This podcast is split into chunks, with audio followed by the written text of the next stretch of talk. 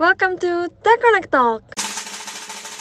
Halo semuanya, apa kabar? Kembali lagi di Tech Connect Talk. Hari ini aku gak sendirian, hari ini kita akan ditemenin sama uh, Rishel dari I N D P. Halo Rishel, boleh perkenalan dulu, silakan. Halo Kak Ika, halo semuanya. Um, pertama, terima kasih ya untuk Tech Connect telah mengundang saya untuk acara bincang-bincang hari ini. Perkenalkan semuanya, nama saya Rishel Fazia Yoko Dinata, panggil Rishel aja. Saya adalah peserta I N D P Batch dua di tim procurement. Halo semuanya. Halo, terima kasih juga Rishel udah mau uh, bersedia diajak untuk ngobrol-ngobrol nih, ngobrol-ngobrol santai hari ini. Dan hari ini kita Uh, bakal bahas soal I N D P. I N D P itu program apa sih? Kamu uh, selama ini menjalankan I N D P kamu seperti apa? Kita bakal cerita ke teman-teman semua biar teman-teman ada gambaran, atau mungkin teman-teman di luar sana ada yang mau tahu atau ada yang belum tahu soal I N D P itu seperti apa ya. Oke, aku uh, akan mulai pertanyaannya. Perta- uh, boleh nggak kamu ceritain dulu, kamu tuh sebenarnya background pendidikannya apa sih dan dulu tuh kuliahnya di mana? Kalau boleh tahu, silahkan. Oke. Okay. Jadi aku adalah mahasiswa lulusan dua ribu dua puluh dua ini dari The Chinese University of Hong Kong, Shenzhen. Ya, as you can tell, itu sekolahnya sekolah Hong Kong, tapi basisnya di Shenzhen atau cabangnya di Shenzhen gitu. Nah, kalau jurusanku itu di New Energy Science and Engineering. Oke, ini jauh ya, ternyata kuliahnya di Shenzhen, di China ya, hmm. Itu pusat teknologi ya, distrik uh, bisnis teknologi gitu ya, kalau nggak salah ya. Hmm, betul. Oke, kalau boleh tahu nih, kenapa kamu memilih untuk kuliah jauh-jauh di luar negeri, di China gitu, kalau boleh tahu apa reasonnya? Uh, kalau my biggest reason ya, uh, kenapa pengen kuliah di luar negeri itu soalnya Uh, rasanya bosen gitu loh di Indo, jadi pengen coba apa ya, pengalaman baru atau ganti suasana lah gitu. Pokoknya rasanya tuh bosen banget sama di Indo, makanya pas S M A tuh aku udah bilang aduh pokoknya pengen kuliah di luar gitu. Terus juga orang tua aku tuh kan tipe yang overprotective towards girls gitu kan, jadi menurut mereka mindset mereka tuh have always been Jakarta tuh tempat yang sangat gak aman gitu buat perempuan. Jadi memang dari dulu tuh kayak naik kendaraan umum lah atau ngapain gitu lah, kemana gak boleh sendiri, pokoknya harus ditemenin, harus ada temen gitu. Nah jadi aku tuh ngerasa kayak aduh pengen banget bebas gitu loh. Kalau aku kuliah di luar negeri kan ya gak bakal diikutin gitu loh, mereka juga gak tahu aku ngapain atau gimana. Makanya akhirnya aku pengen banget gitu loh belajar mandiri lah, oh, ngapain ngapa-ngapain harus sendiri, apa tuh cuci baju sendiri, masak sendiri, jalan-jalan sendiri, ya semuanya sendiri gitu. Oke, jadi biar kamu sebenarnya biar lebih mandiri dan bisa bisa melihat uh, ke dunia luar gitu ya, jadi nggak terbatas di Indonesia aja gitu ya. Pastinya pasti teman-teman kamu banyak juga ya di sana ya. Iya, lumayan. Oke, nah kamu karena udah kuliah di luar nih, uh, apa yang akhirnya membuat kamu tertarik untuk uh, setelah, setelah kuliah kembali untuk bekerja di Indonesia gitu, nggak memilih untuk bekerja di luar, sedangkan kan sebenarnya kalau mau dibilang potensi, ada lah ya potensi untuk kuliah di luar, apa bekerja di luar gitu, sorry. Tapi kenapa kamu akhirnya malah memilih untuk bekerja di Indonesia gitu? Uh, kalau ini sih emang pengen kerja di Indo, soalnya kalau kita ngomongin tentang renewable industry ya, itu kan sangat maju gitu kalau di China. Lihat aja kotaku, Shenzhen itu kan hampir one hundred percent apa tuh kendaraan umumnya kan elektrik. Terus juga mobil-mobil biasa kayak Grab itu juga aku udah hampir setiap kali saya actually naiknya itu yang elektrik gitu loh. Jadi benar-benar renewable di sana tuh udah benar-benar sangat maju. Kita juga tahu uh, apa tuh solar panel manufacturer, inverter, semua itu banyak yang dari China kan. Nah, sedangkan kalau di Indo menurutku ya bisa dibilang itu still in the developing process gitu kan, belum semaju China. Jadi menurutku uh, dengan backgroundku yang memang di New Energy Science ini, ya akan kepake gitu loh di Indo. Jadi prospek karirnya menurutku ya actually lebih gede gitu loh. Makanya akhirnya ya aku memutuskan ya maybe it's better for me ya untuk balik lagi ke Indo dan kerja gitu sih. Bisa dibilang lebih banyak kesempatan untuk eksplor diri dan berkembang secara karir di Indonesia ya, berarti untuk uh, dari sisi uh, jurusan yang kamu ampuh gitu ya. Iya, betul. Oke, okay. Setelah kamu lulus kuliah gitu, uh, kamu kan memutuskan untuk uh, apa memilih uh, bergabung sama Tech Connect menjadi I N D P. Nah, kamu kamu sendiri tahu I N D P ini tuh dari mana? LinkedIn dari, jadi ada namanya Pak Gerard. Ah, oke. Okay. Itu bagian dari Sinarosma ini. Jadi dia yang pertama reach out to me gitu. Katanya kita uh, business unit Sinarosma Mining ini lagi ada opening nih untuk engineering development program. Terus are you interested gitu. Terus yaudah aku bilang I'm interested dan ya abis itu mulailah tes-tes, interview dan sebagainya. Ini gimana cara kamu beradaptasi di lingkungan kerja gitu ya di Tech Connect? Sekarang kamu bisa dibilang ini fresh graduate banget gitu ya, terus langsung masuk ke I N D P gitu. Hmm. Apa sih uh, tipsnya kamu mungkin uh, cara beradaptasi, beradaptasinya kamu bisa beradaptasi dengan cepat di lingkungan kerja tuh bagaimana caranya? Boleh dong di-sharing sama kita? Hmm, kalau aku sih ya Uh, intinya cuma mau belajar, mau bertanya, mau mencatat ya. Jadi kalau mau belajar itu maksudnya, uh, maksudnya aku tahu ada beberapa temanku yang misalnya lulusan luar gitu, terus mereka kerja di Indo dan mereka tuh punya sense of pride gitu loh, kayak, oh aku nih lulusan luar, uh, aku pasti bisa, pasti lebih hebat gitu loh dan lain. Jadi menurutku it's a very wrong mindset gitu loh. Kayak apalagi I'm a fresh graduate here, ya starting point-nya aku ya zero gitu loh. Makanya intinya harus belajar terus gitu kan. Always open up, always ya pokoknya grow lah gitu. Terus juga harus mau bertanya. Karena as a fresh graduate, uh, banyak hal yang kamu belum tahu gitu loh. Banyak hal yang asing. Jadi misalnya kalau nggak ngerti apa ya jangan didiemin sendiri gitu loh. Itu kan ya if you don't understand the basics ya kamu nggak bakal maju gitu kan. Makanya ya jangan sungkan-sungkan banget lah buat bertanya gitu. Sama yang terakhir mau belajar, eh mau mencatat ya. Menurutku mencatat tuh penting ya soalnya um, kan ada banyak hal yang baru gitu loh. Dan belum tentu yang kamu diajarin hari ini besok ada pekerjaan itu gitu loh. Bisa aja pekerjaan itu datangnya sebulan kemudian gitu. I mean, can you guarantee kamu bakal inget gitu? Kan enggak kan. Makanya ya rajin-rajinlah mencatat dan membuka kembali catatannya. Gitu sih. Oke, kalau kamu t- sendiri ini tipe orang yang nyatetnya harus di buku gitu ya, ditulis biar ingat, atau misalnya catat di handphone aja deh, di notes aja gitu. Kamu lebih tipe yang mana? Kalau untuk soal catat mencatat, aku both sih. Jadi kalau misalnya pas lagi emang bawa buku ya udah catat di buku.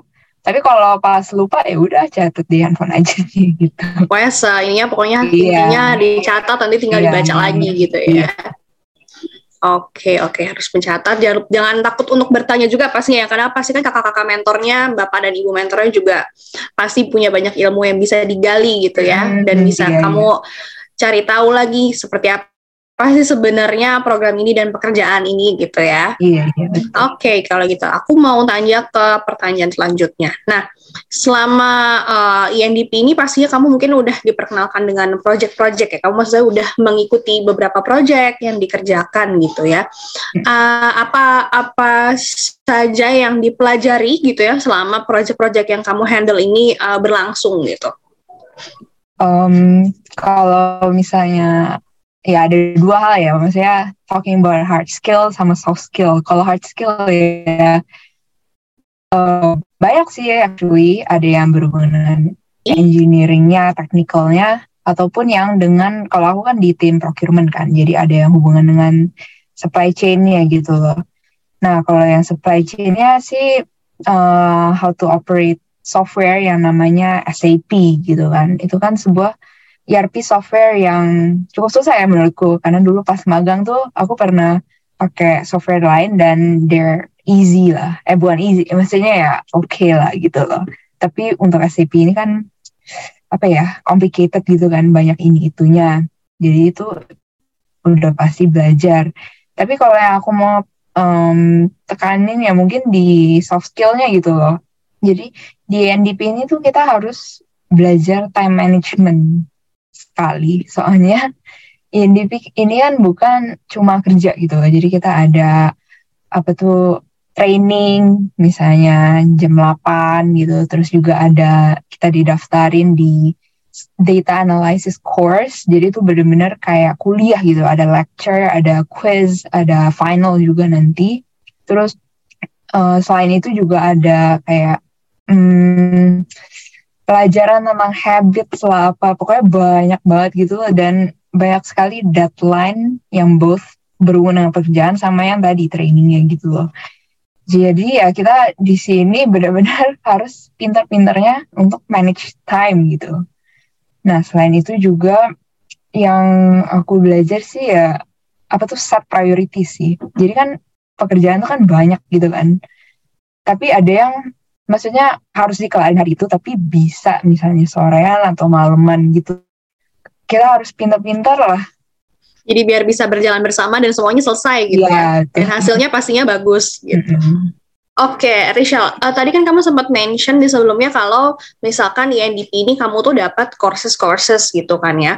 Nah, uh, ada nggak perbedaannya di uh, pelajaran yang kamu dapat dulu uh, waktu kuliah di China sama courses ataupun pokoknya pelajaran yang kamu dapatkan selama I N D P ini gitu? Secara kan kalau bisa dibilang kamu kuliah di luar, pasti kan uh, ada kurikulum yang berbeda gitu sama uh, di Indonesia gitu. Pasti ada yang harus ada yang di-adjust-adjust lah. Nah, itu ada nggak sih perbedaan yang kamu temukan gitu selama kamu mengikuti, mengikuti I N D P ini gitu? Silakan hmm. dijawab.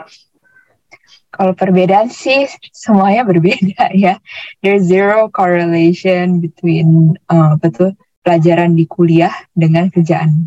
Jadi karena kuliahku tuh uh, walaupun ya masuknya dalam science and engineering ya, tapi aku tuh lebih ke science-nya. Unlike anak-anak sini yang anak-anak tekniknya ya, mereka tuh kan benar-benar kayak hands on, ada praktikum lah, ada apalah, pokoknya coba ini itulah ya kan. Nah kalau aku tuh lebih ke teorinya, jadi kita nggak gitu pelajarin aplikasinya kalau aku. Jadi misalkan kalau anak-anak di sini tuh apa tuh kerjaannya menghitung besarnya tegangan, kalau aku kerjanya membuktikan rumus tegangan itu gitu. Jadi makanya di sini kan full aplikasi ya, kita kan bukan kayak Einstein ya untuk apa tuh untuk create sebuah rumus ya. Makanya I would say benar-benar there's zero correlation between school and working actually. Oke, okay, berarti kamu lebih banyak bisa dibilang menemukan prakteknya atau praktek secara langsung si teori-teori yang kamu temukan di kampus tuh baru pas di sini gitu ya, pas menjalankan yeah. si I N D P ini gitu ya. Iya betul, karena kita juga dulu nggak ada praktikum ya karena COVID, maksudnya ada dua kali tapi aku miss praktikum yang terakhir itu karena COVID. Jadi ya benar-benar ya belum ada pengalaman praktek yang di renewable-nya gitu sih. Oke, okay, karena uh, apa namanya ini menjadi hal yang baru gitu ya, si praktek ini menjadi hal yang baru gitu buat kamu. Apakah itu menjadi challenge tersendiri untuk kamu atau ada nggak sih challenge-challenge lain selama I N D P ini berlangsung menurut kamu yang terjadi pada diri kamu gitu yang kamu rasakan? Silakan. Jadi kalau saya sih challenge-nya ya karena tadi kan aku bilang maksudnya kita lebih ke teori gitu loh. Um, misalnya cara dari matahari convert sampai ke listrik tuh gimana gitu, tapi kita tuh nggak pelajarin yang kayak detailnya di sistem P L T S tuh ada komponen-komponen apa aja sih.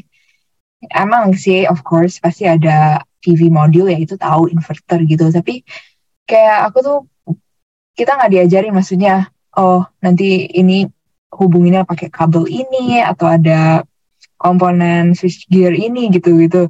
Jadi tuh benar-benar nggak tahu dan baru pertama kali lihat itu pas kerja ini. Jadi kesulitan yang hari itu cukup apa ya, re, uh, apa ya apa namanya pressure gitu ya, itu waktu aku tuh dikasih kerjaan buat isi yang namanya bill of material atau B O M. Jadi B O M ini tuh kan dikeluarin oleh tim engineering, dan itu tuh isinya, oh untuk project ini akan ada komponen apa aja gitu. Jadi misalnya kayak P V modulnya ada berapa unit, inverternya berapa unit, kabel apa, kabel uh, ukuran berapa, berapa meter gitu-gitu. Nah kalau aku di procurement itu kan Uh, jadi dikasih B O M itu dan kita harus isi harga gitu untuk perkiraan budget gitu kan. Nah, of course challenge satu itu aku nggak tahu istilahnya tuh apa gitu, benar-benar ngeblank kayak, aduh apa ini gitu. Jadi itu yang bikin susah. Terus kalau next challenge-nya ya, jadi dari list itu aku tuh diminta ambil data harganya itu dari sistem S A P. Nah, kan aku sendiri juga baru kan untuk menggunakan sistem itu. Jadi ya hari itu tuh pas pertama kali dapat tugas itu pas mau weekend pula gitu. Jadi kan agak kayak nggak enak gitu nanya mentor, akhirnya nanya lewat W A aja. Jadi kayak belajarnya lewat W A itu benar-benar susah banget gitu loh. Tapi ya untung ya udah lumayan lewat lah, maksudnya udah lumayan terbiasa lah kalau dikasih gitu kan. Oke, okay. Dari uh, challenge-challenge yang tadi kamu sebutin, gimana cara kamu menghandle challenge tersebut? Selain tadi kamu bisa apa meminta bantuan ke mentor kamu gitu ya, ada nggak cara lain untuk kamu menghandle challenge-challenge kamu? Uh, kalau yang that particular challenge ya itu ya satu-satunya cara, eh, yang bukan satu-satunya cara sih, maksudnya selain bisa nanya mentor ya paling cari di internet gitu loh. Karena kalau misalnya uh, kan kalau yang aku bilang challenge nomor satu itu kan aku nggak tahu ini komponen apa, artinya apa, kegunaannya apa gitu kan. Nah kalau hal-hal yang kayak gini gitu kan sangat gampang untuk ambil informasi dari internet gitu loh. Jadi kalau itu belajar dari internet very possible. Nah kalau yang untuk cari data dari S A P ya memang bisa cari di internet sih, tapi agak kurang jelas. Jadi ya emang kalau khusus itu ya harus kembali lagi tanya ke mentor. Tapi yang aku merasa sangat terbantu gitu sampai sekarang. Jadi ya um, itu ya kalau dikasih kerjaan itu terus, walaupun maksudnya awalnya kayak aduh sebel banget gitu loh. Bukan sebel ya, kayak aduh ini lagi ini lagi gitu loh. Tapi lama-lama apa tuh ada istilahnya kan bisa karena biasa gitu loh. Jadi benar-benar ini tuh yang saya rasakan tuh practice makes perfect banget sih. Jadi udah nggak istilahnya apa ya, nggak terintimidasi lah kalau lihat tugas-tugas kayak gituan lagi. Karena udah terbiasa, udah oh udah bisa nih. Ternyata kalau yeah. problem ini aku harus ngatasinnya begini hmm. gitu. Jadi udah mulai Jadi, tahu part-partnya hmm. gimana gitu ya. Iya, polanya udah tahu juga gitu. Oke, ini seru banget ya kayaknya karena belum pernah praktek terus terjun langsung kayak aku harus apa ya, harus apa ya, benar-benar hal baru banget. Kebayang sih serunya, challenging-nya kayak apa gitu ya. Saat kamu menjalani gitu ya. Oke, berarti ini program uh, I N D P kamu sampai selesai gitu ya, sampai O J T-nya selesai ini masih berapa bulan lagi kira-kira? enam bulan? Kalau berarti masih sampai Agustus tahun depan. Oh, sih Agustus tahun. Oke, okay, masih masih Anak lumayan lama ya. Oke, okay, nah ini kan uh, setelah mengikuti, mengikuti N D P ini kan sampai Agustus nanti gitu ya. Uh, apa future plan kamu setelah uh, I N D P-nya selesai gitu ya? Uh, apakah nanti kayak setelah ini aku mungkin mau belajar ke sini, atau setelah ini aku mau ngapain gitu setelah si program ini selesai? Oh. Kalau aku sih sekarang ini benar-benar I know my biggest desire ya itu untuk perform well di I N D P ini, terus lulus programnya dengan baik, terus ya hopefully sih bisa diangkat jadi karyawan desain sih. Jadi bukannya mau sugar coating, bukannya karena oh di interview Tech Connect jadi mau ngomongnya bagus-bagus, enggak ya. Tapi benar-benar aku ngerasain walaupun baru I N D P ini um, tiga sampai empat bulan lah ya. Tapi I really enjoy working here gitu loh. Jadi uh, benar-benar yang kayak sampai mau sampai subuh pun jabanin gitu loh. Wah, kalo semangat dulu, masih ya. Semangat sekali gitu ya rasanya. Soalnya kalau dulu kalau kuliah rasanya belajar sampai subuh kan rasanya dreading banget gitu kan. Tapi kalau kerjanya rasanya kayak oh ya udah seru-seruan aja gitu loh. Jadi menurutku kalau udah ada indikasi enjoy work ya it means it's a good workplace gitu kan. Makanya ya aku sih sekarang ya benar-benar no doubt sih pengen emang pengen kerja di sini gitu loh. Karena ya orangnya juga maksudnya asik gitu, very welcoming, terus positive vibes gitu lah ya. Makanya sangat good workplace sih menurutku di sini. Oke, seru juga ya. Oke, ini mungkin untuk uh, menutup uh, apa bincang-bincang kita hari ini soal I N D P. Ada nggak nih uh, pesan-pesan buat teman-teman di, buat teman-teman kamu mungkin teman-teman I N D P kamu atau teman-teman di luar sana yang lagi mau mulai uh, proses I N D P atau lagi kayak hmm. menimbang-nimbang aku ikut I N D P nggak ya, aku daftar nggak ya, boleh dong uh, kasih pesan-pesan untuk teman-temannya, silakan. Um, kalau dari aku sih, uh, just want to say I N D P tuh benar-benar golden chance banget lah gitu loh, kayak bisa dibilang once in a lifetime chance. Kenapa? Soalnya aku punya banyak teman yang juga jadi management trainee atau development program di perusahaan lain gitu kan. Nah, kalau ngobrol sama mereka tuh, mereka tuh M T-nya atau development program itu benar-benar kayak kuliah gitu loh. Jadi mereka dikasih training, terus uh, lulus apa enggaknya tuh berdasarkan hasil ujian gitu. Jadi mereka tuh belum benar-benar yang full on kerja kayak di I N D P ini kan. Nah, kalau di sini itu I N D P kan full kerja, terus kita juga dikasih training gitu.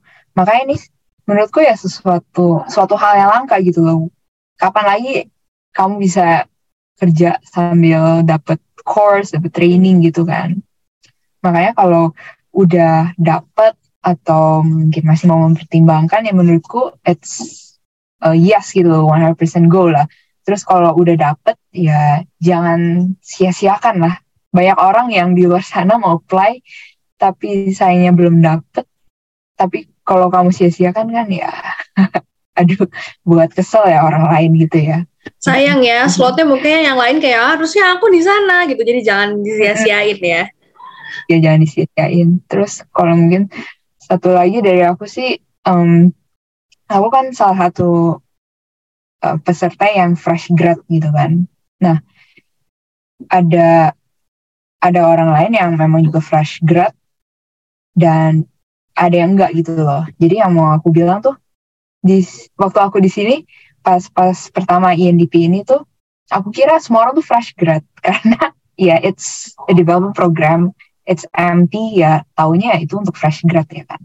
Pas aku pertama kali tuh rasanya terintimidasi banget gitu loh. Soalnya kayak aduh anak baru fresh grad harus bareng yang udah pengalaman kerja lama lagi gitu. Makanya kalau ya itu ya pengalamanku ya terintimidasi. Aku bahkan sampai ngomong ke mentor gitu loh. Aduh pak, saya terintimidasi nih pak. Mentorku bilang, ya selama semua orang yang di N D P itu ya berarti mereka masih ada ruang untuk belajar gitu loh. Makanya kalau kamu di I N D P ya mindset kamu ya jangan kayak you underestimate yourself. Aduh gak bisa nih nandingin yang lain gitu. Kan kita kerja juga bukannya buat apa tuh senggol bacok gitu kan, kita kan di sini belajar bareng-bareng gitu. Dan bahkan yang dua kakak-kakak itu yang di tim aku ya juga banyak bantu aku gitu kan. Makanya eh, jangan terintimidasi lah, maksudnya enjoy your work aja gitu ya. Pokoknya enjoy your work, you terus responsible for your work, terus you give your best for your work ya. Kalau kamu ngelakuin semua itu ya it shows lah in the end. Oke, pokoknya selama masih I N D P, selama masih maksudnya bersama dengan teman-teman, tidak ada kata apa, tidak ada kesempatan untuk tidak belajar gitu ya. Masih banyak kesempatan untuk belajar, untuk terbuka. Jadi harus terus tetap semangat dan jangan patah semangat pastinya. Jangan merasa terintimidasi karena semuanya pasti bisa kalau kita mau dan berusaha, betul ya. Iya. Oke deh kalau gitu, terima kasih banyak ya Rishel, ini kita udah di penghujung bincang-bincang nih. Terima kasih banyak atas waktunya kamu hari ini mau diinterview sama kita, mau diajak ngobrol sama kita dan sharing ke teman-teman semua. Semoga uh, lancar proses I N D P-nya sampai selesai nanti lulus dan pastinya yeah, mendapatkan nilai yang terbaik dan hasil yang terbaik untuk yang pastinya yang kamu biar puas gitu ya sama hasilnya gitu. Oke, okay, kalau gitu yeah. terima kasih yeah. banyak yeah. Rishel atas waktunya. Sampai ketemu yeah. lagi yeah. di kesempatan selanjutnya ya. Listen up and stay tuned to our next podcast on Spotify.